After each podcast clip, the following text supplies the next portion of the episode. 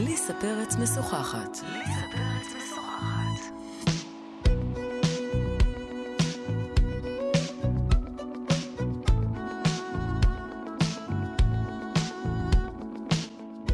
שלום לכם, מאזיני כאן תרבות, באולפן ליסה פרץ, ואני מארחת אנשי ונשות תרבות לשיחה על החיים והיצירה. עורכת התוכנית ענת שרון בלייס, והיום האורחת שלי היא המעצבת שרית שני חי, שמתמחה בעיצוב לילדים, וזכתה ממש, ממש עכשיו, לפני מספר שבועות, בפרס בקטגוריית העיצוב החברתי, בתחרות הבינלאומית של המגזין פריים, על עיצוב הפנים של בית הספר המכיל ביקורים בתל אביב. שלום, שרית. שלום. זה רק הישג אחד מיני רבים שיש מאחורייך, אבל אנחנו תכף, בהמשך השיחה, אנחנו נגיע אליהם. במקביל לפרס הזה, גם יוצא ממש בימים אלה ספר אה, שנקרא שרית שני חי, נקודותיים, מרחבי ילדות, שבעצם מאגד את כל העבודות שלך מהשלושים השנים האחרונות, נכון? אני צודקת במספרים? כמעט שלושה עשורים, ו... כמעט שלושה עשורים. ולא את כל העבודות, למשל הבית ספר המכיל כבר לא נכלל שם, אבל בהחלט גוף עבודה. גוף עבודה, כן. אה, ספר אה, יפהפה, אני תודה. חייבת לומר, מומלץ מאוד אה, לקרוא, לרכוש, אה, לעיין, לעלעל, אה, לשאוב השראה, אה, לפתוח את הראש, כי תכף אנחנו נסביר איך העיצוב אה, ותפיסת העולם של שרית שני חי כן פותחת את הראש בכל הנוגע לא רק לילדים, אלא לעיצוב בכלל. תודה. אז, אז שני הדברים האלה באים אה, במקביל עכשיו. זה נכון. שני דברים נורא נורא גדולים. האמת שלא שמתי לב, אבל בעצם 2020 היא שנה מאוד משמעותית בשבילי, עם כל.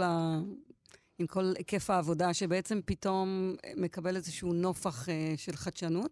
למעשה, אני באמת עובדת כמעט שלושה עשורים, והשנה פשוט, אני בעצם, הייתי אומרת שאני מגדירה את, הדבר, את העשייה שלי.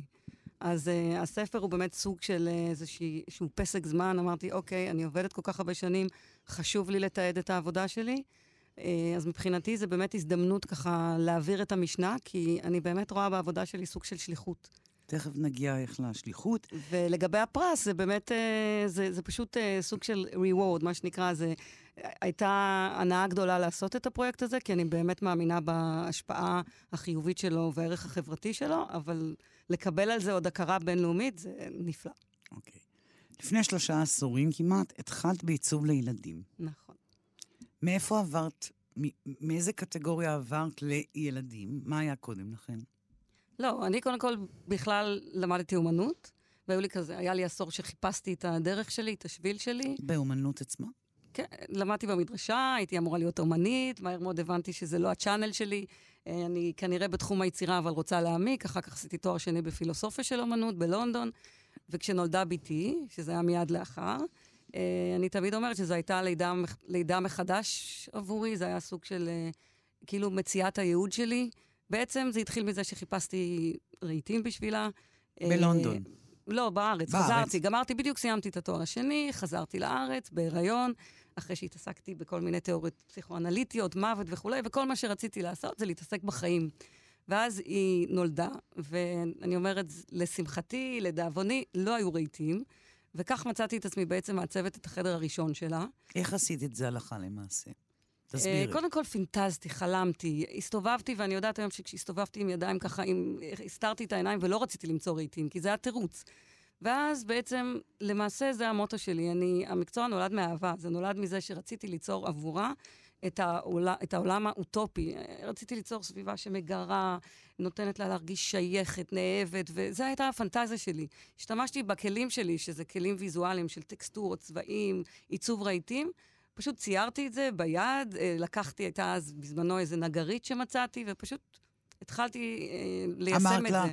זה מה שאני רוצה. שרטטתי לה את זה, את יודעת, ב-common sense, כי הרי אני לא למדתי שרטוט. אה, ובזמנו הייתה משולבת בזה המון עבודת יד, קראפט, וצבעתי את זה, ובאמת השקעתי בזה את, את כל... אה, זה היה החלום שלי. תוכלי לתאר לנו את, את החדר הראשון. של הבת כל, שלך? כן, קודם כל זה היה, החדר התחיל ממיטה. ולא סתם התחלתי, הפריט הראשון שהצבתי היה מיטה. ואני חושבת שהיה בזה איזה עניין פסיכולוגי. הפרידה ממנה בלילה, זה נשמע מצחיק, אבל זאת האמת. היה לי נורא קשה להיפרד ממנה בלילה, והרגשתי שבצורה אינטואיטיבית, כי אני באה מאינטואיציה, שלילד נורא קשה להיפרד מההורה שלו בלילה. הלילה זה מין משהו כזה מבהיל, וכשהלילה יורד, כל החרדות שלנו מתעוררות. מהמקום הזה, החלטתי שהדבר הראשון שאני מייצרת זה מיטה. והמיטה הייתה מיטה שבעצם הייתה מאוד אינטראקטיבית, כי היה בחלון שדמיינתי ששם נעשה תיאטרון בובות, והיו סוסים, והיו כוכבים, והכל היה בחריטה, כי אני לא אוהבת רק לצייר, אני אוהבת לתרגם את זה לחומר עצמו. הייתה הרבה עבודה ידנית בזה. זה היה הפריט הראשון. היו בזה פאזלים שכשהיא זוחלת, אז אני אוכל להפעיל את, ה, את העניין הטקטילי שלה. כל העניין הטקטילי וה, והסנסורי היה, היה שם, אבל זה בא ממקום מאוד מאוד אינטואיטיבי. לא למדת תראי, על אני, ילדים אני, לפני כן בשום אני חייבת צורה? להגיד שאני תמיד אומרת שלא למדתי, אבל למעשה במדרשה גם לומדים להיות אה, מורים. אז היו לי כל מיני, אה, היו כל מיני שיעורים בפסיכולוגיה שלקחתי, ולימים התואר השני, הרי חזרתי כבר אחרי תואר שני, היה כולו, על, היה מבוסס על, אה, זה בעצם היה תואר רב-תחומי, מה שאנחנו אומרים היום מולטי-דיסציפלינרי, אז התעסקתי בתיאוריות פסיכולוגיות וכולי, אבל לא מתיימרת להיות, להתעסק בתחום מהאספקט הפסיכולוגי-מדעי. אני באה כיוצרת שיש לה המון פשן, המון תשוקה, ונכון שלאורך השנים, אחרי שהתחלתי לקרוא כל מיני מאמר, מאמרים, הבנתי שהרבה דברים שעשיתי בצורה אינטואיטיבית באים בעצם, יש להם, אה. בוא נאמר, סימוכים אה, פסיכולוגיים, אה, מדעיים וכולי, אבל אני לא באה מהמקום הזה. אז בוא נחזור רגע לחדר. אוקיי. מה הדבר יעשה? השני שעשיתי זה, הצבתי לה שם בית, כזה ארון בצורת בית, וידיות מיוחדות, כי אני פשוט מאמינה שילדים, וזה באמת האמונה שלי עד היום, למעשה אני חושבת, מה שחשבתי לפני כמעט שלושה עשורים, מלווה אותי עד היום. פשוט מהמרחב הפרטי לציבורי זה זלג, אבל אני פשוט מאמינה שילדים רואים דברים בצורה הכי ראשונית, הכי בסיסית, ובשבילם אה, הדבר הכי פשוט, הבנאלי ביותר, הוא עולם ומלואו. ומהמקום הזה אני פשוט יוצרת. אז בעצם יצרת לה בית קטן עם ידיות. כן, בי, לא, ארון שאפשר להתחבא בו, כי מאוד חשוב להגיד שבגלל שעשיתי את המעבר מאומנות לעיצוב, אז תמיד בראש ובראשונה כשאני מעצבת, אני רוצה שהדברים יהיו פונקציונליים. אני לא מעצבת שום דבר שהוא רק יפה, כי אני לא במקום הזה. לפעמים כשאני עושה אומנות, כי לפעמים אני זולגת ממקום למקום, אז אני מרשה לעצמי להתעסק בדברים יותר מערערים, מערערים בעין. אה, מעורערים. כן, לגעת בפינות יותר אפלות. אבל כשאני מעצבת בכלל, כי אני הרי גם לא מעצבת לילדים, אבל אני רואה את עצמי כמעצבת לילדים בעיקר, הכל צריך להיות מאוד פונקציונלי ושימושי. וה- והחדר הזה של הילדה שלך, הילדה... כן, קוראים לה עמנואל. כן. עמנואל. שהיא בת 27, וזה אומר שזה גיל הקריירה שלי, פחות או אוקיי, יותר. פחות או יותר. כן. ומשם את מח... זו החלטה מודעת שאת הולכת לעצב לילדים? את הולכת ללמוד את העולם שלהם? כש... כמו שאמרתי, החדר שלה היה הטריגר הראשון, אבל זה היה כמו מין... אה, זה היה כמו סופה. ו... כי למ-. מה זאת אומרת סופה? כי מה שקרה באותה תקופה, כשהצבתי את החדר שלה, הראשון, אה, אחר כך נסענו לאפריקה, זאת אומרת, זה היה במקביל, אנחנו, היא נולדה פה, אבל נסענו לאפריקה, ואת חוויית ההורות הראשונה שלי, כי אחר כך נולד לי עוד uh, תינוק, בעצם אני עוברת באפריקה. ושם אני משוטטת בשווקים, ונורא מתלהבת מ- מעבודות גלפות, ובכלל, בגלל שאני חניכה של אה, אומנות, והייתי תלמידה של רפי לביא, ובשבילי המודרניזם זה, זה, זה בעצם הדבר, זה מה שמלווה, זה החזון שלי. אז כשאני נמצאת באפריקה, ואני, פתאום יש לי מפגש עם עולם שלישי, שהשפיע כל כך על המודרניזם, ועל האומנות המודרנית וכולי, אני בעצם כולי מקבלת השראות, ובעצם משם אני מתחילה, מתחילה להבין שזה הייעוד שלי. אני מתחילה לג, לעצב את הכיסא הראשון, ש, שהוא בעצם כיסא לילדים. אה, שכמובן, הבת שלי היא הקליינטית הראשונה שלי, אבל מהר מאוד הדברים האלה מקבלים תעודה, ואנשים מתחילים להזמין ממני. כי הם רואים ראיתי- אצלך בבית? כן, הם רואים אצלי, הם ובאותה... רואים כיסא קטן והם אומרים... הם אני- רואים, הם רואים כיסא. את יודעת, זה מתחיל ממעגל מאוד קטן של חברים. אני בזמנו עבדתי מהבית. ובאותה תקופה, שנתיים אחרי זה בדיוק היה אז מגזין שקראו לו בניין ודיור, הוא מחליט על איזושהי תחרות גדולה שקשורה לעיצוב לילדים ונוער. אני שולחת ארבעה חדרים, ששניים מהם זה של הילדים שלי ושניים של ילדים של חברים, ו...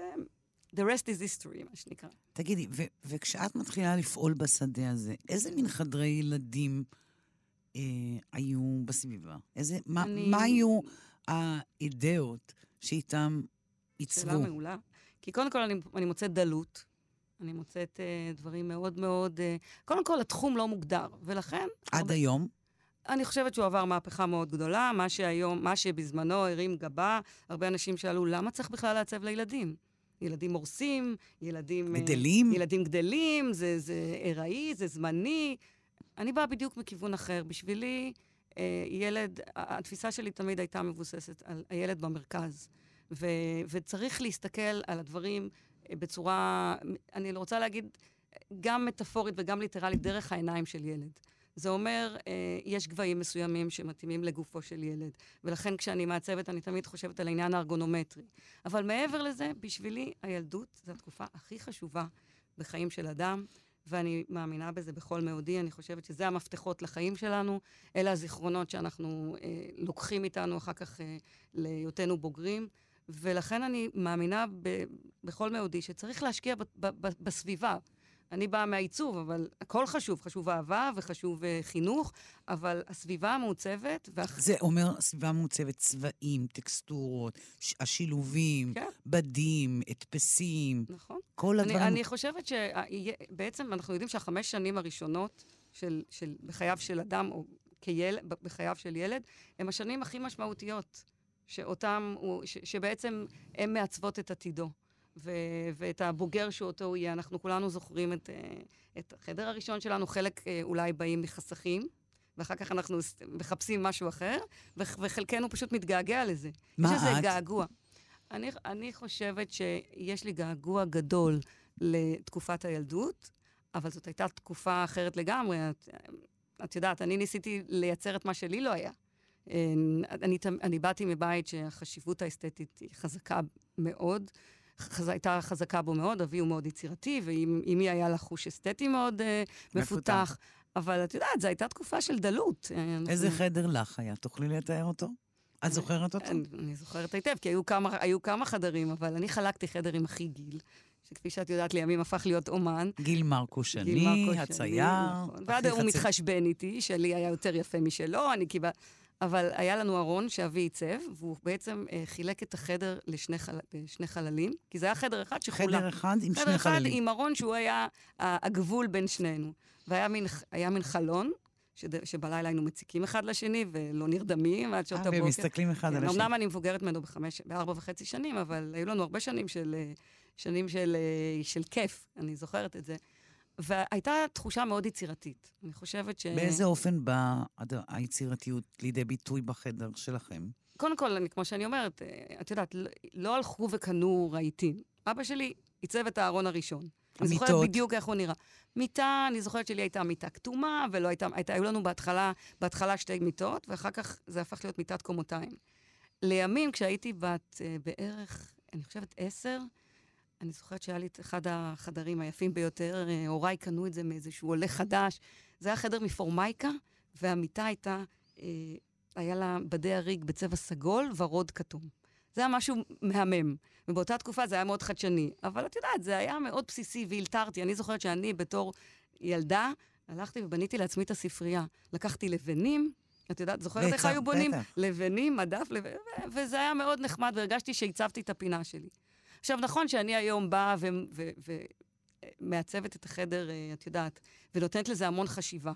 אבל אני בהחלט חושבת שתמיד צריך לשתף את הילדים, והם חלק מהעניין. ומה ש... כמו שהתחלנו השיחה, כמו שהתחילה השיחה, בזמנו זה, זה לא היה טריוויאלי. אבל היום זה, זה הפך להיות משהו מאוד מובן מאליו, כי, כי בסופו של דבר אנחנו ילדים, ואנחנו, אנחנו מבלים המון המון שעות בבית שלנו. אנשים שהם, נגיד, קונים דירה, והם כן. רוצים לשפץ אותה. תני לי הערכה גסה, בכמה הם ישקיעו בחדרי הילדים שלהם ובכל השאר. איך ה... אני באמת חושבת שזה הפך להיות היום די דמוקרטי. זאת אומרת, כשאני התחלתי לפני כמעט שלושה עשורים, לא כל כך השקיעו בחדרי הילדים, אבל עדיין מצאתי את הקהל... אבל תני לי, את יודעת, באחוזים... באחוזים? על... אני חושבת ש... לפח... אני מאמינה שיש היום יחס די מכבד, נקרא לזה כך, לחל... לחדר הילדים. ו- ואני חושבת שזה נכון. אותה השקעה, נגיד, שהם ישקיעו בסלון או במטבח? אני, את תתפלאי, אבל יש לי לקוחות, שזה נורא תלוי מי, מי הלקוחות.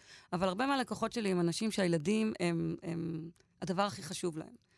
ולכן הם ישקיעו... אין הורה אבל כש... לא, אבל את יודעת, את צודקת שיש אנשים שיגידו, אוקיי, הסלון שלי יותר חשוב מחדר ילדים. למזלי, בגלל שאני שזה בעצם אה, הדגל שלי. אז אני מכירה הרבה קליינטים, הרבה לקוחות שבאים, ובגלל שהילדים זה בעצם הדבר החשוב ביותר בחייהם, והם מבין, מכירים בערך של זה, הם ישקיעו הרבה מאוד מחשבה וכסף בחדרי הילדים. ואני תמיד אומרת, בסופו של דבר, הילדים הם, הם קליינטים יותר מ, מהמבוגרים, כי הילדים שוהים הרבה מאוד שעות בחדר הילדים שלהם. החדר, חדר הילדים שלהם זה העולם שלהם. אגב, מה שתמיד חשבתי על עיצוב לילדים, שיש פה משהו מאוד אה, tricky ובעייתי. כן. כי בעצם עיצוב לילדים נרכש בכסף של ההורים, ומוחלט על ידיהם. כלומר, לילדים כמעט אין נגיעה לחדר שלהם. זה אני חולקת. את חולקת עליי? כן. למה? הרי ההורה רוכש לו את זה, וההורה הוא זה, שם, הוא זה שמגיע אלייך לסטודיו. קודם כל, אני, אני חייבת להגיד, ש... אני אגיד משהו אפילו נגדי. במובן שאם יש הורה שהוא מאוד יצירתי, אני כל כך מעריכה את זה שהוא ייצור את החדר ביחד עם הילד. זה, זה נפלא. וזה זה באמת, זה מזמן אפשרויות נהדרות, שאם יש הורה שהוא יצירתי ויש לו את הזמן ואת היכולת, אפשר לעשות דברים מדהימים. ובלי הרבה כסף, כן, נקודה. אבל כמה הורים אבל, מגיעים לסטודיו שלך? אבל זה נכון שמישהו... עם. ילד. הרבה מאוד, תתפלאי. הרבה אומרים... מאוד, כולל מצבים שאני חושבת שהם קיצוניים לכיוון השני. כלומר? שזה עידן התקופה, שיכולים להביא ילדה בת ארבע ולהגיד לה, נו, מה את מחליטה? והילדה בת, בת הארבע לא ערוכה לעשות החלטות כאלה הרות גורל, וזה קשה, זה, זה גדול עליה. אז מה שאני תמיד מציעה זה לשתף את הילדים, אבל לעשות איזו עבודת, עבודת הכנה ללא הילד, אבל תמיד כשאנחנו יושבים עם משפחה, או עם הורים, או זוג הורים, או... אנחנו תמיד שואלים, מנסים, בעצם, אנחנו סוג של פסיכולוג. אני, כשאני אומרת אנחנו, כי יש לי סטודיו, ואנחנו כן. כמה מעצבות, אבל חשוב לי מאוד לשבת עם המשפחה. את עושה להם שאלון? ואנחנו, כן, ואנחנו מתשאלים. מאוד מאוד חשוב להבין על אורח החיים. על איך, איך הם רואים את החיים, איך הילדים, האם הם רוצים לשכן שני ילדים בחדר, או שחשוב להם, של... כי בדרך כלל באים משפח, באות משפחות, שהם רוצים שלכל ילד יהיה חדר משלו. ואני שמה לב שבשנים האחרונות יש נטייה, וזה לא קשור למצב כלכלי, אה, לשכן שני ילדים בחדר, מתוך הרצון באמת לעורר איזושהי אחווה בין אחים. ו- סולידריות. וזה, סולידריות. ולמשל, מיטות קומותיים שאנחנו עושים, זה הדבר הכי כמעט פופולרי אצלנו. באמת? גם, גם בגלל שיש לנו הרבה לקוחות מתל אביב, כידוע לך בתל אביב. הדירות קטנות. הדירות מאוד קטנות. וגם, אני חייבת להגיד, בגלל אידיאולוגיה, אידיאולוגיה חינוכית. שאנשים אומרים, אנחנו רוצים לפתח את הקשר בין האחים, אנחנו רוצים לפתח את האחווה, ללמד אותם לחלוק, ללמד אותם לקבל זה את זה, ואני בעד, אני מאוד בעד. אז, ולא קרה לך מקרה שבו, נגיד, את וההורים הצבתם חדר ילדים לפרטי פרטים, עד הפרט האחרון, טקטקתם אותו ודייקתם, ואז הילד נכנס ואמר, לא נוח לי, לא רוצה. לא, באמת שלא, כי אני באמת, אני, אני עומדת על כך שהילדים יהיו שותפים. אבל כמו שאני אומרת, שותפים בערבון מוגבל. כי את, אני, אני מאוד מאמינה ב, ב, ביכולת ובידע של הילדים, ואני מקשיבה. אני הרבה, פעוד, הרבה פעמים מאוד מקשיבה, ותמיד גם מת, נפעמת מזה שיכול לבוא ילד ולבחור וזה עניין מגדרי, יכול לבחור צבעים מאוד חזקים כמו אדום וורוד, וההורים יסרסו אותו. ויגידו מתקומ... לו מה? ואני מתקוממת על זה. לא, כדאי לך משהו יותר שקט, ו- ואני אומרת, תקשיבו, ילדות, בוא נחגוג אותה. תנו לו, למה לא? אני כמובן, מכיוון שהעיצוב שלי באמת תמיד משתדל להיות אה, עיצוב שעומד במבחן הזמן, אז אני באמת מתונה באופן יחסי. אבל זה לא אומר שאני לא אחגוג צבעים. אבל אני לא נגד כיסוי באדום, או שטיח באדום, או אביזרים שמשלימים, ואני אומרת בכוונה את, ה, את הצבע האדום, כי היה מקרה עם בן כזה, איזה לקוח קטן בחמוד בן שש, שזה היה חלומו. שזה מה שהוא רוצה. ולצערי ההורים קצת סירסו, ואני הייתי צריכה לעשות שם עבודת שכנוע. כי אני, אני תמיד מתפעלת ממה שילדים רוצים. הם מאוד מאוד אינטליגנטים. אני מאוד מאמינה בשכל ישר של ילד, בדמיון שלו, ולכן אני תמיד מקשיבה. ו- ויש ו- מה ללמוד מהם. כמעט שלושה עשורים כשאת מתבוננת מבחוץ להורים, כן. איך את רואה את ההורות שמשתנה? לא רק הילדים. תראה, הילד... אנחנו חיים בתקופה, אני חושבת, יחסית, הייתי אומרת מטורפת, במעט, אה, מאוד מאוד דינמית. אה, את יודעת, כמו בכל מקצוע, אני נפגשת עם הורים מכל הסוגים. אה, אני חושבת, חייבת להגיד שהורים שבאים אליי, הרבה פעמים אני מאוד מאוד מתפעלת. מהיכולת להקשיב, כי בעצם זה, זה להקשיב. אני רואה את התפקיד שלנו כמעצבות כסוג של, אנחנו סוג של מוליך. אני לא הייתי רוצה לבוא ובצורה, ולחשוב על האגו שלי כשאני מעצבת, ולכן אני תמיד מאוד מאוד קשובה. אני קשובה להורה ואני קשובה לילד. אנחנו תמיד, כמו בכל, בכל מקצוע, נפגשים לפעמים בהורים שאנחנו חושבים שההורים יותר מדי דומיננטיים, ולפעמים אנחנו פוגשים ילדים שהם דומיננטיים מדי, והתפקיד שלנו זה פשוט לאזן ביניהם. ולהיות קשובים אבל לכל יש, הקשר. מה יש יותר? לדעתי, ילדים יותר מדי דומיננטיים, זה לא נכון? אל, אני חייבת להגיד שיש איזה סוג של איזון. כי, כי בסוף מדובר בהוצאה כספית, אז, אז אני חושבת שבסוף, דרך ה-common sense מנצח. אבל כן, בתור מעצבת שבאים אליה הורים לסטודיו, את יכולה לראות סוגי הורות, לא? תראי, אני יכולה לספר בדיחות פה, אם זה הזמן. אני לפעמים מוצאת את עצמי, כמו סמנטה מ-Sex in the Big City, יושבת ומרצה לפני ילדה בת שמונה, ואני צריכה לשכנע אותה שהפרזנטציה היא טובה. אה, ואני וזה כזה, מביך אותך? ואני צובטת את עצמי, כי אני אומרת, בסופו של דבר, את יודעת, ילדה בת שמונה, אני מאוד מעריכה, אבל צריך גם... היא לא, רק בת שמונה. אה, כן, ואני אומרת, אני מאוד מאמינה ביכולת של ילדים ובשיפוט שלהם, אבל עדיין צריך להיות, את יודעת, יד מכוונת. אז התפקיד שלי זה לאזן, זה הכל. לצד העיצוב לילדים, כן. את לקחת את זה ל... מהפרטי לציבורי. נכון. מתי זה קרה? זה קרה, לדעתי, לפני 11 שנה. כשמה? שקיבלתי את הפרויקט הראשון המאתגר שלי, שחלמתי עליו שנים, וזה היה הגן הראשון שהצבתי ברמת השרון. גן ילדים. גן ילדים. איזה גילאים? זה היה, זה עדיין קיים, דרך אגב, כן. הוא יפהפה עדיין, אני חייבת להגיד, עומד במבחן הזמן. אה, זה היה, זה עדיין גן שמיועד לארבע כיתות גן, וזה מגיל שלוש ועד גיל, אה, עד, עד חמש וחצי, שש. אה, זה בעצם אה, גן שמבחינתי נתן לי סוף כל סוף את האפשרות לעצב אה, להרבה ילדים, ובאמת, בוא נאמר, להשפיע על הצורה שאנחנו בעצם חווים את היום-יום שלנו בגני ילדים, כי זה לא דבר שהיה טריוויאלי. כשהקצבתי את הגן הזה, היו הרבה, כמו שאני אומרת, הרבה סימני שאלה, ושאלו כל מיני שאלות, האם זה גן לעשירים וכולי. ואמרתי אז, ואני עדיין אומרת היום, מהפרטי זה זולג לציבורי. ואני מאמינה, זאת אומרת, מפרויקטים פרטיים, הם בעצם סוג של דגל, שהם מהווים איזושהי דוגמה, ואחר כך הציבורי, המרחבים הציבוריים בעצם מבינים שזאת הדרך. ואנחנו בעצם צריכים להבין שגן, גן ילדים בבית הספר, זה, זה בעצם סוג של uh, מיקרוקוסמוס של החברה. בגן הילדים זה המפגש הראשון של ילדים יש עם, עם החברה. העולם. עם העולם. וילדים מבלים כמעט שלושת רבעי מהזמן שלהם בגן. Okay. הם, אוקיי. הם, הם באים בשמונה והם לפעמים הולכים בארבע או בחמש. הסביבה הראשונה שבהם הם נתקלים, זה בעצם אה, הקרקע שמהם הם צומחים. ולכן אני כל כך מאמינה בעיצוב, בעיצוב החדר הפרטי, בעיצוב הגן, בעיצוב בית הספר, בעיצוב הסביבה. מה, מה הסביבה מעוצבת עושה לאדם? אה, קודם כל, אני חושבת שכמו שדיברנו על האלמנטים, על האפקטים הפסיכולוגיים, קודם כל, סביבה שמאורגנת בצורה נכונה, היא סביבה שמאפשרת לילדים להפליג בדמיון, להתמצא, להרגיש בטוחים, להרגיש, להרגיש שייכים. אה, אנחנו, את לבד, את כבן אדם מבוגר יודעת מה קורה לך כשאת נכנסת ל, ל, לחדר או לחלל שהוא לא נעים, איזה, איך את מתכווצת, לעומת מה קורה לך כשאת נכנסת לחדר שהוא מאיר פנים, איך הלב נפתח לך. כך ש... צדקה מריה מונטיסורי שאמרה שילדים, בניגוד למבוגרים, חווים את הסביבה דרך חושים.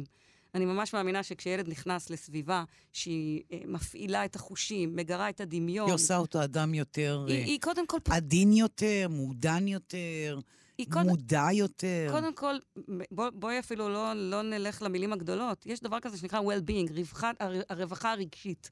אני מאמינה שכשילד נכנס ל, לסביבה שהוא מרגיש, שהוא מרגיש בה טוב, זה כבר uh, חשוב מאוד. הוא מרגיש טוב ל- ל- לחבור עם ילדים אחרים, הוא מרגיש טוב למצוא את, ה- את הפינות האינטימיות שלו, הוא מרגיש טוב לרוץ, להשתחרר, ואחר כך אין ספק שזה הופך להיות... ה- ה- זה, זה הדברים שאותם אנחנו נושאים כל חיינו.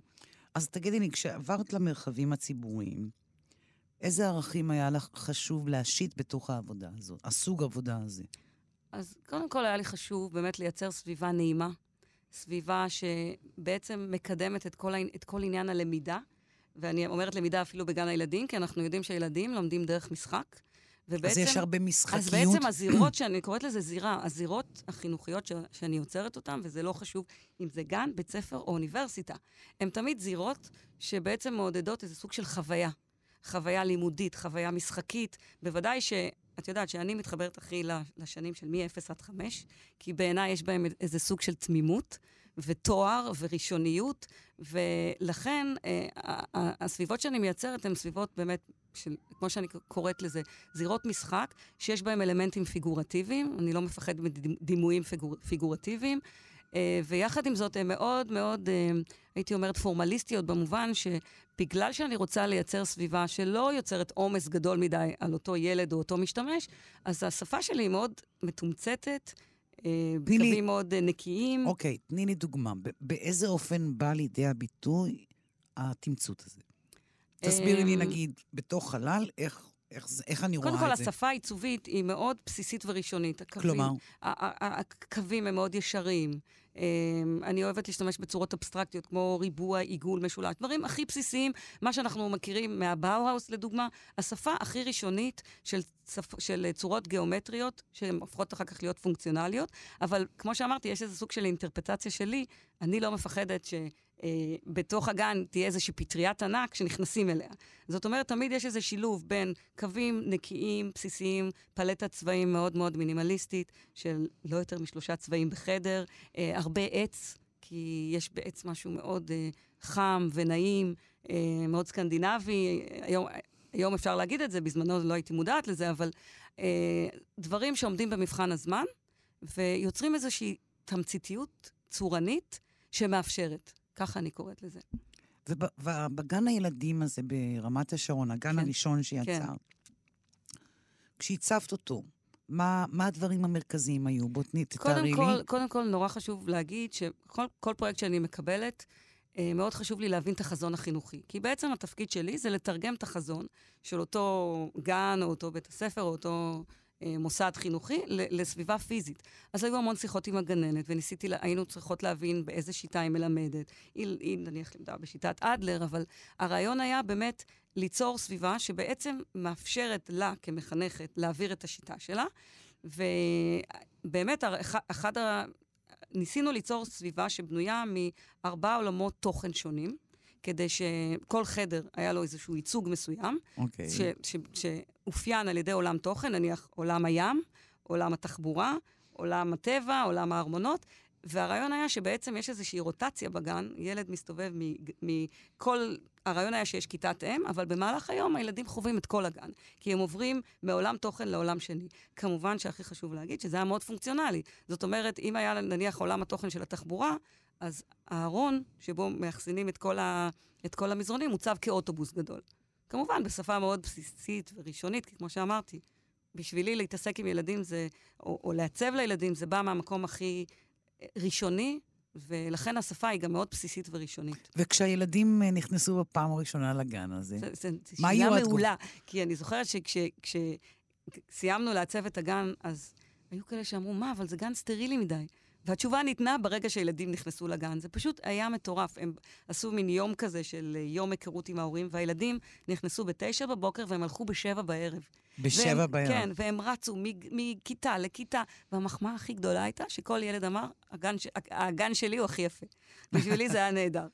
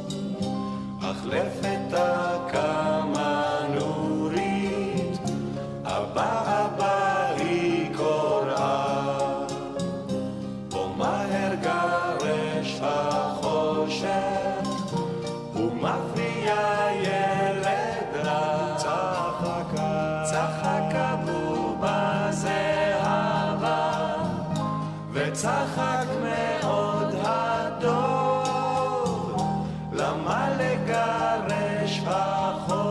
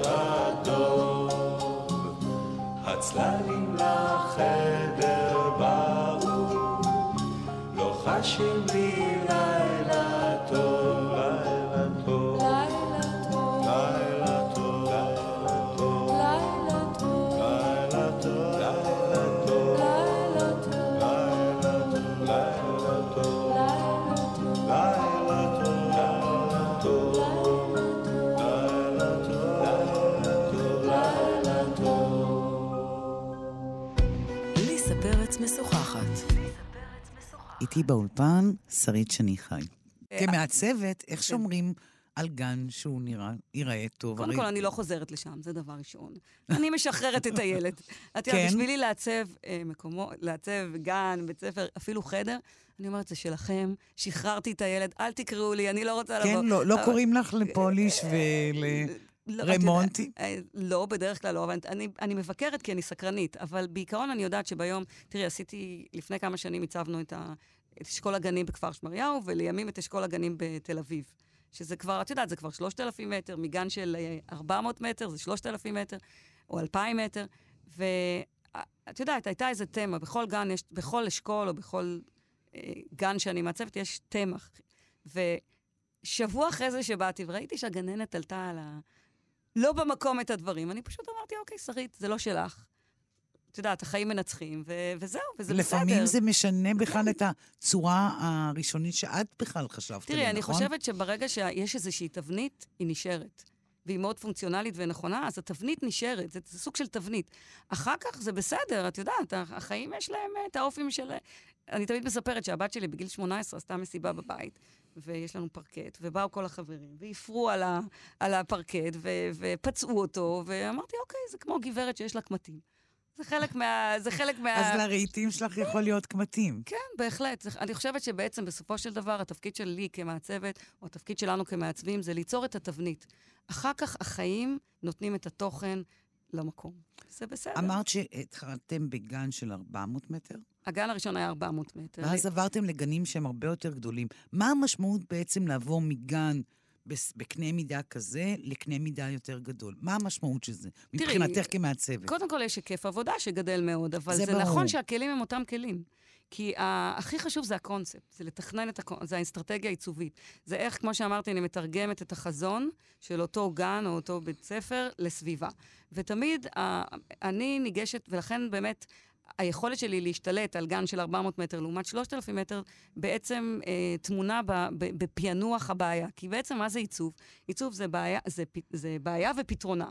יש איזושהי בעיה ואיך אנחנו פותרים אותה. אז ברגע שיוצרים איזושהי סכמה שהיא בונה את האסטרטגיה העיצובית, ואני אסביר גם, ואחר כך מיישמים את זה, זה, זה בעצם המפתח לפתרון הבעיה. לדוגמה, סתם, ב, ב, לא סתם, אלא בגנים בשוק הסיטונאי. נתנו לי כותרת, יש לך... בתל אביב. כן, יש לך אה, תשעה גנים, שלושה... באמת, שלושת אלפים מטר, והכותרת היא השוק הסיטונאי. בשבילי זה היה המפתח לפענוח האסטרטגיה. קודם כל, מה זה השוק הסיטונאי? זה, זה נמצא בתל אביב, ואז עשינו מחקר, והבנו שהגנים הולכים להיות ממוקמים על אדמת השוק הסיטונאי ההיסטורית. ובשבילי זה היה בעצם התחלת הפתרון של האסטרטגיה. מה עשו בשוק הסיטונאי? מכרו פירות וירקות. כך שהפירות והירקות הפכו להיות המוטיב העיצובי שחוזר בכל הגנים. יש פרי ממש כן. בתוך גן? לא, לכל גן יש זהות. את יודעת, אני מאוד... אה, זה, זה סוג של פענוח שהוא הוא ברמזים. אני לא... זה, אנחנו לא עושים אה, פתרון שהוא טריוויאלי. או, ה- או מובן מדי? הוא מובן כי אנחנו מדברים על שפה מאוד גרפית. שמפענחת ומסבירה את הגן, לצורך ההבנה, קודם כל האסטרטגית, איך הגן הולך להתנהל, יש אחר כך את הפתרון העיצובי, איך זה הולך להיראות. אז מכיוון שכמו שאמרתי, הממכר של הפירות והשוק הסיטונאי היה בית לממכר פירות וירקות, אז לכל גן הייתה זהות של, של פירות, תפוז, גן תפוז, גן לימון וכולי. חיברנו את זה לכל מיני סיפורים ושירים של תל אביב הישנה. אה, לכן, למשל, שביל קליפות התפוזים של נחום גוטמן, הספר הידוע, הפך להיות איזה סוג של אה, השראה למרחב הציבורי בין הגנים, ואז יש שם תפוז גדול שנכנסים ויוצאים ממנו, ויש אה, כוכים שמעוצבים כתפוז.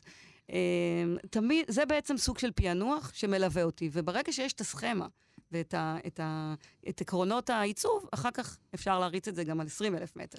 כמה, אגב, אה, אה, אין ספק אבל שזו עבודה יותר גדולה, כי כל הרהיטים מיוצרים בהזמנה. בניגוד למעצב שהולך וקונה רהיטים, הכל שם מתוכנן.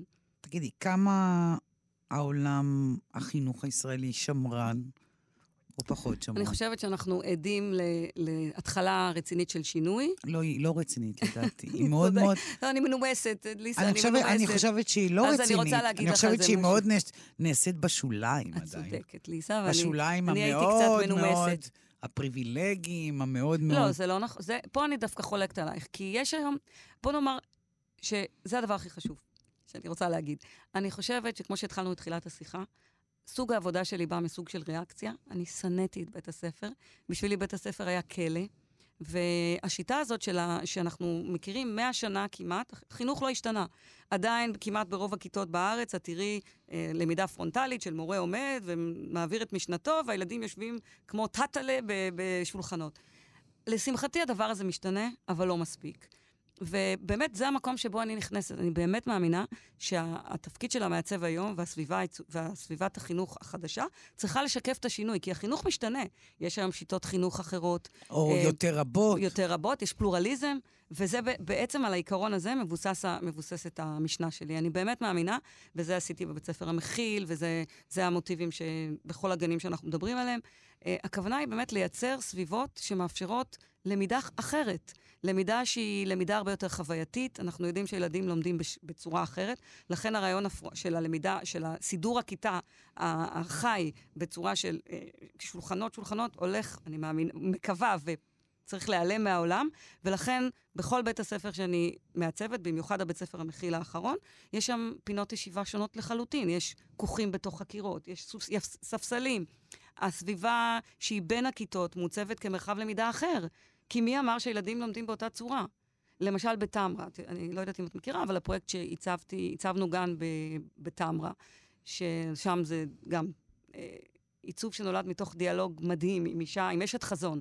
תמיד, דרך אגב, ההצלחה של, ה, של הפרויקטים קשורה גם לאיש החזון. מי היה איש החזון ש, שמולו עבדנו? כי באמת, מה קורה כש... ההצלחה הגדולה קורית כשפדגוגיה פוגשת עיצוב. ואם יש איש חזון שיודע להעביר את הדברים כמו שצריך, במקרה של נניח תמרה, הייתה מנהלת ערבייה מקסימה, שבאה ואמרה, די, אני לא רוצה את הכלא הזה, בואי נייצר בית ספר אחר. ולקחנו את המתחם, שהוא במקרה מתחם של כיתות א', וייצרנו כל מיני תחנות של למידה אחרת לגמרי. למשל, יש שם תיאטרון, כדי שילדים ילמדו דרך דרמה. ובאחד הביקורים שלי שם עשו לכבודי איזשהו, אה, איזושהי הצגה, ו, וכל הילדים התחפשו, ולא כל הילדים, אלא למעשה שישה ילדים, התחפשו בבגדים ככה מסורתיים וכולי, ולאחר מכן הסבירו לי שבעצם אלה ילדים אלה שסובלים מבעיות של שפה. הם מעולם לא דיברו בכיתה. ודרך הדרמה ודרך ההיכל הזה שבנינו בשבילם, הם בעצם התחילו לדבר ו- ו- ונעשה ולהופיע. שינוי ולהופיע. וגם, למשל, בפרויקט הזה השתמשנו בכל מיני מוטיבים משמאלות, מהשמאלות הערביות, שזרנו אותם בתוך העץ, כדי באמת לייצר איזושהי אה, שייכות וזיקה למקום. דיברנו לא מעט על הילדים, אבל את גם מעצבת למבוגרים. נכון. כמה זה תופס נפח מתוך העשייה שלך? אמרתי לך שזה תירוץ, אני אמרתי את זה בתחילת השיחה, בשבילי עיצוב זה תירוץ. אני, יש לי תשוקה ענקית ל, ליצירה, ותמיד יש איזה מאבק בין, בין יצירת אובייקט לסביבה. אולי זה לא מאבק, אלא זה מין... אני חושבת שמכיוון שאני בן אדם מאוד טוטאלי, חשוב לי מאוד לשלוט בכל התהליך. ולכן האתגר הגדול הוא לעצב את האובייקט וגם את הסביבה, כי זה באמת נותן, זה משהו מאוד הוליסטי. כן, אבל, אז- אבל אז- אני מאמינה, אני לגמרי כן, בטוחה, כן, שעיצוב לאנשים אה, בוגרים כן. הוא אחר לגמרי, הוא אני- עונה על דרישות אחרות לגמרי מילדים. אני לגמרי לא מסכימה איתך, ליסה. אני חושבת שזה... את מעצבת, שנייה, את כן. מעצבת חדרי שינה, נכון. את מעצבת גם לסלון, את נכון. מעצבת גם לחדר אוכל, להולים. אני, אני אגיד מה שאני באמת מאמינה על בו. הכיסאות קודם האלה יושבים אנשים מבוגרים, נכון, על המיטות. האלה. בסדר, אבל זה כן. לא רק. לא, אבל אני באמת חשוב לי להגיד משהו. מבחינתי, עיצוב, אין הבדל בין עיצוב לילדים לעיצוב למבוגרים. אז הכל מתחיל מבעיה ופתרון. זה, זה שפת העיצוב. ולא אחת, אני עונה לך, זה נכון שברור שכל אה, אוכלוסייה או כל גיל דורש את ההתייחסות הפרטנית האישית, אין ספק. את חושבת שאין הבדל? אני חושבת שאין הבדל לחלוטין, ואני אתן לך דוגמה. רבים מהלקוחות שלי, שהם מבוגרים, קונים את הדברים, או מזמינים אצלי דברים שהם לכאורה לילדים, ו- ו- מה, הוא רואה- ווייס ורסה. שנייה, הוא רואה כיסא לבן ארבע ואומר, את זה אני, עליו אני לגמרי, רוצה לשבת? לגמרי, ממש כן. או הספריות שאני מעצבת, או המיטות שאני מעצבת. הם, הם רק עניין של הגדרה, אבל אני אנטי, אני, כמו שאני לא רוצה להגדיר את עצמי, מאוד קשה לי עם ההגדרות שלי, כי אני תמיד, לא, תמיד שואלים אותי, מה את עושה בדיוק? אני בין לבין, אני גם מעצבת לקטנים, גם לגדולים, אני גם מעצבת רהיטים, אני, ג- אני פשוט, אני יוצאת נגד ההגדרה המגדרית הזאת, או, אבל אני חושבת... לא מגדרית, ה- גילאית. הגילאית הזאת. אין ספק, כמו שאמרתי, שכל הכוח, מכיוון שאני מעצבת, שמעצבת בהזמנה מיוחדת, ועדיין לא הפכתי לאיקאה, למרות שהלוואי שיום אחד אני אהיה, אבל כנראה אני לא אהיה, אה, אז אה, כי אני מאוד מעריכה את ה mass production, אבל בגלל שבסופו של דבר בחרתי איזו שיטה שבינתיים אני דובקת בה, ויש לי איזו שליטה מאוד חזקה, חזקה בכל התהליך. אין הבדל בין, בשבילי בין לעצב אה, סלון למשפחה לבין לעצב את חדר ילדים. השפה היא כמעט אותה שפה.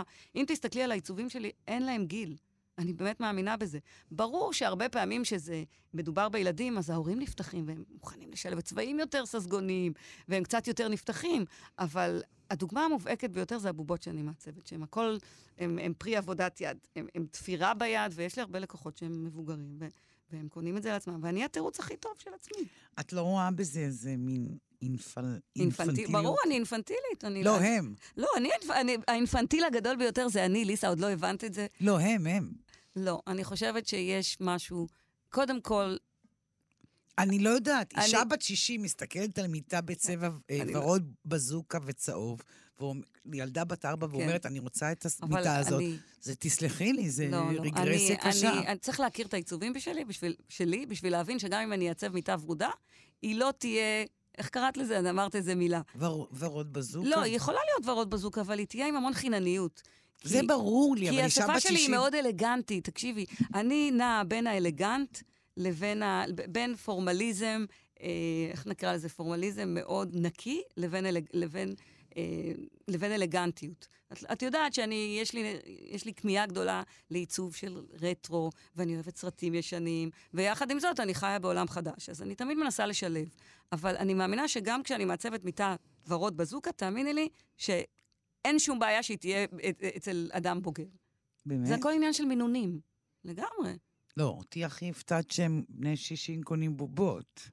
קודם כל, אני, אני אמנם לא בת 60, בוא נמוך לא את, לא את. אבל אני, אני הדוגמה הכי טובה בשבילי, כי אני הלקוחה של עצמי. הרי הכל, את יודעת שיש דברים שבאים אליי לסטודיו, ואני לא מוכרת. כי אני, אם אני מצאתי איזה בובה בשוק, אני לא, אפ, לא אפרד ממנה. לא? לא, לא. ואני חושבת שיש הרבה אנשים שהם כמוני, הם חוגגים את הילדות. ועכשיו ליסה? ליסה מתפוצצת מצחוק. יש לך בובות בבית? כן, יש לי הרבה בובות שאני עוזבת, אוספת בשווקים, והן יותר יקרות לי מכל דבר אחר, מכל יהלום שתתני לי ever. באמת? בטח, בטח. עכשיו שהייתי באמסטרדם, מצאתי באיזה שוק איזה בובה קטנה שמישהי תפרה ביד, בגודל קטן כזה, ואני חמדתי את זה מאוד. ו- ואת לא נבוכה. זה. שמחת החיים שלי. לא, מה פתאום? קודם כל, שנים, הילדים, כשהילדים שלי עוד היו קטנים, היו יודעים שיש צעצועים של אימא. לא נוגעים בה. לא נוגעים בהם. לא, לא, זה, זה שמחת החיים, אני לא רוצה להיפרד. ועדיין את ממשיכה לאסוף? לגמרי, זה... זה האמת שאין... יש זהות גדולה בין החיים שלי לבין העשייה שלי. וזה יתרון לך- ובעיה. אני אגיד לך איפה עוד יש זהות. כן, אה, שמתקשרת לבובות. אה, כי חוץ מרהיטים נטו, כן, אה, שרית גם עושה אה, בובות אובייקט. כן. כלומר, אה, נכון, יש את הבובות אה, הכהות שאת נכון. עושה בהשפעת אפריקה, נכון, החיים בהשפעת- שלך באפריקה, נכון. וגם במקום של קבלת האחר, בדיוק. שנורא היה לי חשוב לעשות את זה. נכון, בובות נכון, שחורות, בדיוק. ופתאום אפשר למצוא אצל שרית... אה, בס- פילים. פילים או תנין ענק, נכון. שזה מין בובה ענקית בתוך נכון. הסלון, שזה בעצם פוף. היא, היא לא, זהו, שהיא לא בדיוק בובה, היא כבר עברה את הבובה, היא כבר הפכה להיות רהיט שימושי, את יכולה לשכב עליה, היא סוג של אובייקט. תראי, אבל אני אומרת לך עוד כן. פעם, ואני מכירה את זה כדילמה שלי עצמי, שאני רואה את אוקיי. הדברים שלך. חמודה. אני כאילו אומרת, יש גבול שאסור לי לחצות אותו. אני לא יודעת למה את מטילה על עצמך סנקציות כאלה. אני חושבת ש... כמו שאמרתי בחיים, הכל זה עניין של מינון. ואת יודעת מה, בכלל, העיצוב היום של המאה ה-21, את מסתובבת במלונות פאר, ותמיד תראי פתאום איזשהו אובייקט שעושה טוויסט. הטוויסט הזה הוא מאוד מעניין. זה הומור. זה הומור, זה המון הומור. עכשיו, אני אפילו לא יכולה לחשוב על זה בצורה אה, רציונלית, כי זה אני, אני, אני פשוט, יש לי תשוקה גדולה לדברים האלה, זה, זה מרגש אותי. זה כנראה משהו שאני לא הצלחתי להיפרד ממנו מעולם, משהו שקשור לילדות, ו, ואני אני חוגגת את זה. את יודעת אבל מה את צריכה, מה הג'וב הבא שאת צריכה? לעשות. אני לא יודעת אם חקרת את זה פעם, מעניין אותי מי עיצב את הכיתה הישראלית. הראשונה? לא, לא הראשונה, אלא אה. בכלל, כקונספט. מי חושבת- היה האדריכל של הכיתות? אני לא חושבת שזה בא מישראל. זה, הש- השיטה שאת מדברת עליה היא מאות שנים ב- באירופה, זה בא מאירופה. זה, המבנה שלה. כן, המבנה החי, הטריוויאלי. עם הוא- החלונות, לגמרי, הוא, הוא התחיל... לוח. כן, הוא התחיל לפני מאה, ש... כמו שאני אומרת, מאה שנה. רוב, כמו שאת את היית יותר בוטה ממני, אני מנומסת, אבל uh, רוב, רוב, רוב בתי הספר לא, לא, לא שונו. בשנים האחרונות יש מגמה, אני רוצה לתת מחמאה לעיריות כן, וכולי. אבל אני יודעת מה הג'וב הבא שלך. כן, דברי בבקשה. אני רק מחפשת ג'ובים באים. הבאים. את צריכה להיות המעצבת של משרד החינוך. קודם כל, הם הרבה פעמים פונים אליי, הם פשוט לא... לא, לא, לא, אני מדברת על, על אה. ממש משרה רשמית. אה, כלומר, אני לא לקחת יודעת, את, אני- את הרעיונות כן. שלך וליישם אותם בכל מיני אה, צורות של חינוך בישראל. קודם כל, אני בעד. אין זה- מעצב, אני- נכון? יש, יש בכלל כזאת משרה תראי, בעולם, אני באמת אומרת לך, כי אני בישראל? חיה את התחום, אבל עצם זה שאני הצבתי עכשיו בית ספר ראשון בתל אביב, המכיל, שהוא של עיריית תל אביב, זה הישג אדיר. זה הישג אדיר. אבל, אבל זה מין, אה, זה מין טיפה בים. טיפה בים, ואת צודקת שצריך לחשוב על זה בצורה רוחבית ובצורה קונספטואלית, להבין שזאת זאת החשיבות. וטוב שאת שואלת את השאלה הזאת, כי אני באמת מאמינה שעיריות וגופים צריכים להבין שלמעצב הפנים יש ערך מאוד גדול. לא מספיק לבנות מבנים מאוד מאוד יפים ולקחת אדריכלים נהדרים, שזה חשוב, לפעמים גם לא לוקחים אדריכלים נהדרים, אבל בואו נצא מנקודת הנחה ש... בונים עם אדריכלים נהדרים, ובסופו של דבר להשאיר את החלל הפנימי מיותם. כי השילוב האידיאלי הוא החיבור בין האדריכלות לעיצוב פנים. זה צריך לעבוד ביחד. כי בסופו של דבר, גם אם אתה מייצר מבנה נהדר, ובפנים הכיתה נשארת אפורה, כהה, אה, אנכרוניסטית, אתה לא, לא משיג את המטרה ש, שאליה אתה רוצה להגיע. ופה אנחנו באמת, את ואני פונות לעיריות ואומרות, בבקשה, אני פה. לא, אני בכלל אומרת, ועם כן. זה נסיים, שכל הזמן את בורחת מהכלא נכון. שלך. לגמרי. וגם אני, יוצרת כוכים כאלה רק ל... את יודעת, בכל בית ספר, בכל חלל שאני, ציבורי שאני מייצרת, תמיד יהיה איזה כוך. כי אני אומרת, אם אני, אם אני הייתי יכולה, הייתי נכנסת לשם. ובאמת, סיפור אחרון, כש, כשהגעתי ביום הראשון של בית הספר המכיל לראות את התלמידים בפעולה, הדבר שהכי ריגש אותי זה שבהמולת המסדרונות, ילדים רצו וכולי, באחד הכוכים העגולים ישבה ילדה קטנה, קטנה, קטנה, עם משקפיים ענקיות כאלה. את יודעת, זה בית ספר שיש בהם גם ילדים עם אה, לקויות וכולי. והייתה בתוך הכוך הזה, ואת ראית שהיא מצאה את השלווה שלה בהמולה, בתוך המרחב הציבורי. והרגשתי באותו רגע כמו הילדה הזאת. כי גם אני רציתי לברוח ולהיכנס לתוך החלל ולהיעלם, כי קשה לי במרחבים גדולים. אז אני, הסיפור הזה רוצה לסיים את השיחה שלנו ולהודות לך, שרית. תודה רבה. תודה רבה. עד כאן השיחה עם המעצבת שרית שני חי, באולפן ליסה פרץ, עורכת התוכנית ענת שרון בלייס. אפשר להזין לתוכנית הזאת ולאחרות ביישומון כאן. תודה לכם ולהתראות.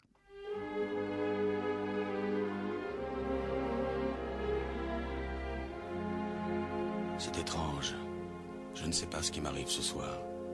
Je te regarde comme pour la première fois. Encore des mots, toujours des mots, les mêmes mots. ne sais plus comment te dire. Rien que des mots. Mais tu es cette belle histoire d'amour que je ne cesserai jamais de Des lire. mots faciles, des mots fragiles, c'était trop beau. Tu es d'hier et de demain, Bien trop beau. de toujours, ma seule vérité. Mais c'est fini, le temps des rêves. Les souvenirs se fanent aussi Tu es comme le vent qui fait chanter le violon et emporte au loin le parfum des roses. Caramel, bonbon et chocolat. Par moments, je ne te comprends pas. Merci pas pour moi, mais tu peux bien les offrir à une autre qui aime le vent et le parfum des roses. Moi, les mots tendres enrobés de douceur se posent sur ma bouche, mais jamais sur mon cœur. Une parole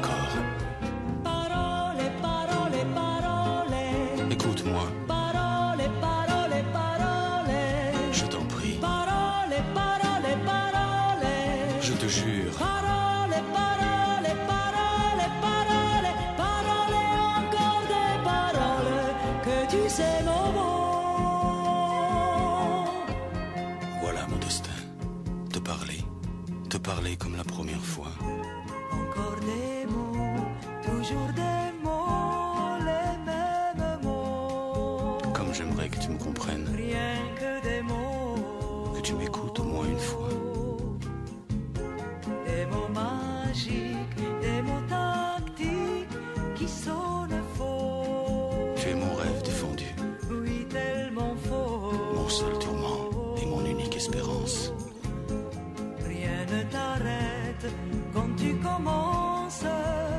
Si tu savais comme j'ai envie d'un peu de silence.